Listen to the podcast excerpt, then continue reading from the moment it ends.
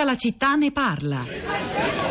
Negli ultimi anni Taranto è stata al centro della più grave crisi industriale e ambientale che il paese ricordi.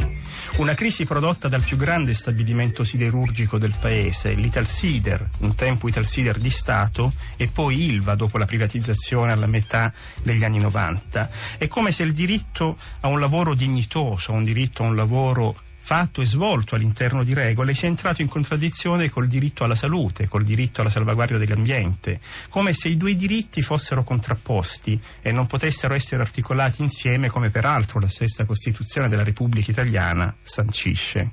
Eppure la contrapposizione tra quel modo di produrre, quel modo di fare industria e le ricadute ambientali e le ricadute sanitarie di quel medesimo modo di produrre affondano le loro radici in un'epoca ormai lontana. A Genova, dall'assemblea straordinaria dell'Ilva e della Cornigliano, nasce l'Ital Sider, uno dei più grandi complessi europei dell'acciaio. Ha 30.000 dipendenti e il suo capitale ascende a 148 miliardi. La produzione che nel 1960 era di 3 milioni di tonnellate raggiungerà nel 65 i 7 milioni.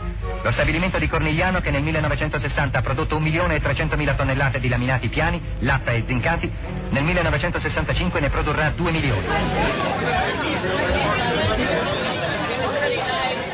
Era la voce di Alessandro Leogrande. Per parlare di Taranto e dell'Ilva non potevamo non, non, ricordare il lavoro di Leogrande che tanto ha scritto, commentato, analizzato, raccontato i nodi dello, dello sviluppo della sua città e non solo. Qui le, lo, lo, abbiamo ascoltato, da, era una clip da Wikiradio del 9 luglio del 2015, un programma per cui Alessandro ha collaborato a lungo, come, come d'altronde ha fatto eh, con tutta Radio 3, con molti dei nostri programmi. Alessandro Leogrande era un uno scrittore, un intellettuale, un librettista, giornalista, è morto un mese fa, era il 26 novembre, aveva 40 anni. C'è un tweet che ci ha scritto prima di sentire questo estratto che abbiamo mandato, un'ascoltatrice, Iris, eh, che dice ad un mese dalla morte di Alessandro Leogrande si sente che la sua persona è costantemente nel vostro pensiero e non solo, parlando della sua città, Taranto, manca la sua onestà ed integrità molto, molto rara.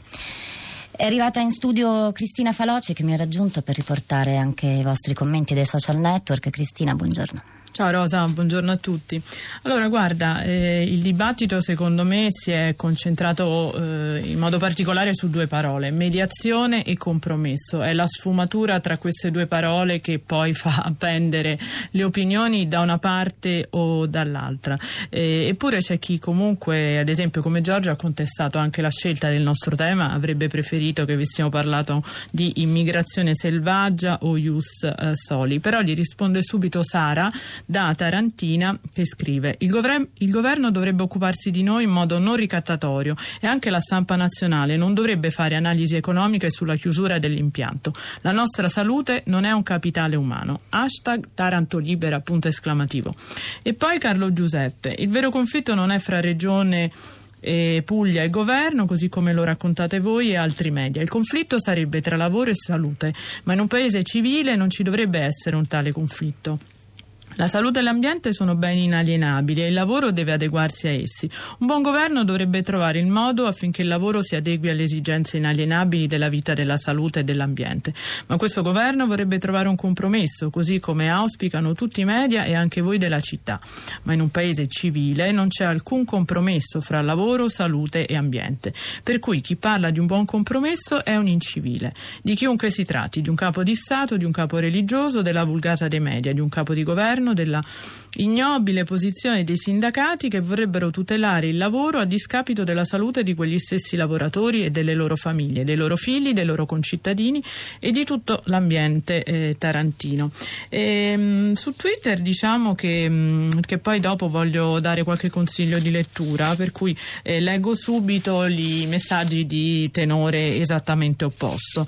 Allora, ad esempio, Antonio eh, scrive: Lo scontro tra Carlo Calenda e Michele Emiliano dimostra 1. i vantaggi di avere ministri competenti, 2. i danni dei magistrati in politica.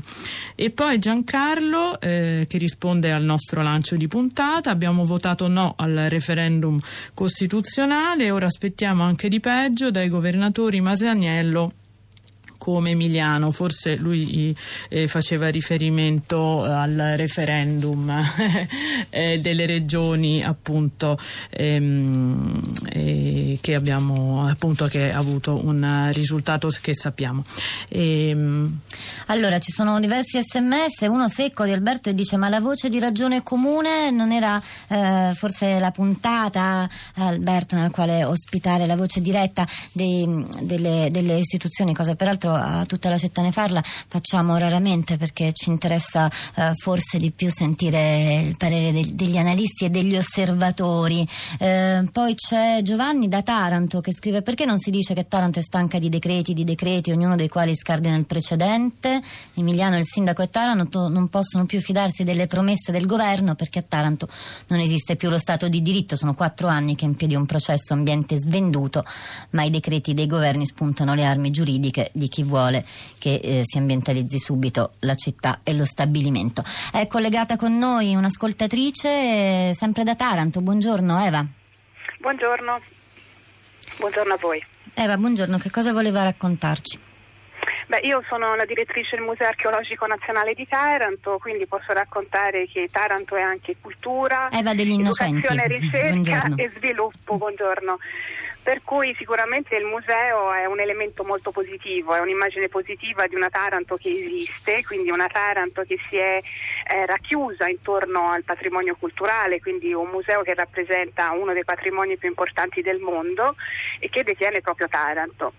E poi un esempio sicuramente di grande attrattore turistico perché Taranto oggi, pur con queste gravi problematiche che, eh, che, cerca di risolvere, però è anche una destinazione che sta diventando una destinazione turistica. Proprio grande grazie proprio a un grande patrimonio culturale sia materiale ma che immateriale che detiene e che ne fa uno dei centri più importanti proprio nella, nell'archeologia per esempio mondiale. A questo non pensiamo mai, però il Marta insieme al Museo Archeologico Nazionale di Napoli è il museo archeologico più importante d'Italia, centro di ricerca importanti. Noi abbiamo fatto una politica culturale aperta ai tarantini e anche ai turisti. Taranto che è una città che ha una problematica di mancanza di chi aveva, io parlo al passato, di mancanza di identità, beh, questo museo è diventata la casa dei tarantini un fattore di riscatto sia sociale che culturale e credetemi i risultati si vedono, si vedono proprio in un'immagine positiva di Taranto che, di Taranto che esiste. Quindi io cercherei di sottolineare come la cultura possa veramente essere un fattore di, di rinascita e soprattutto un fattore di sviluppo importante. Un modello di sviluppo perlomeno complementare esiste e sta portando i suoi frutti. Quindi esiste un terzo settore, esiste una politica turistica che si sta facendo strada, sicuramente in un terreno tra virgolette vergine che non ha mai puntato su questi settori e che comunque stanno portando buoni frutti. Quindi cercherei ecco anche farei anche un appello a voi giornalisti insomma di eh, cercare anche di, eh, di, valorizzare questa Taranto qui che non appello è una che nostra noi invenzione. accogliamo molto volentieri Eva degli Innocenti che dirige il Marta al Museo Archeologico di Taranto lo ricordiamo. Grazie per essere intervenuta il vostro lavoro lo, lo seguiremo. Cristina?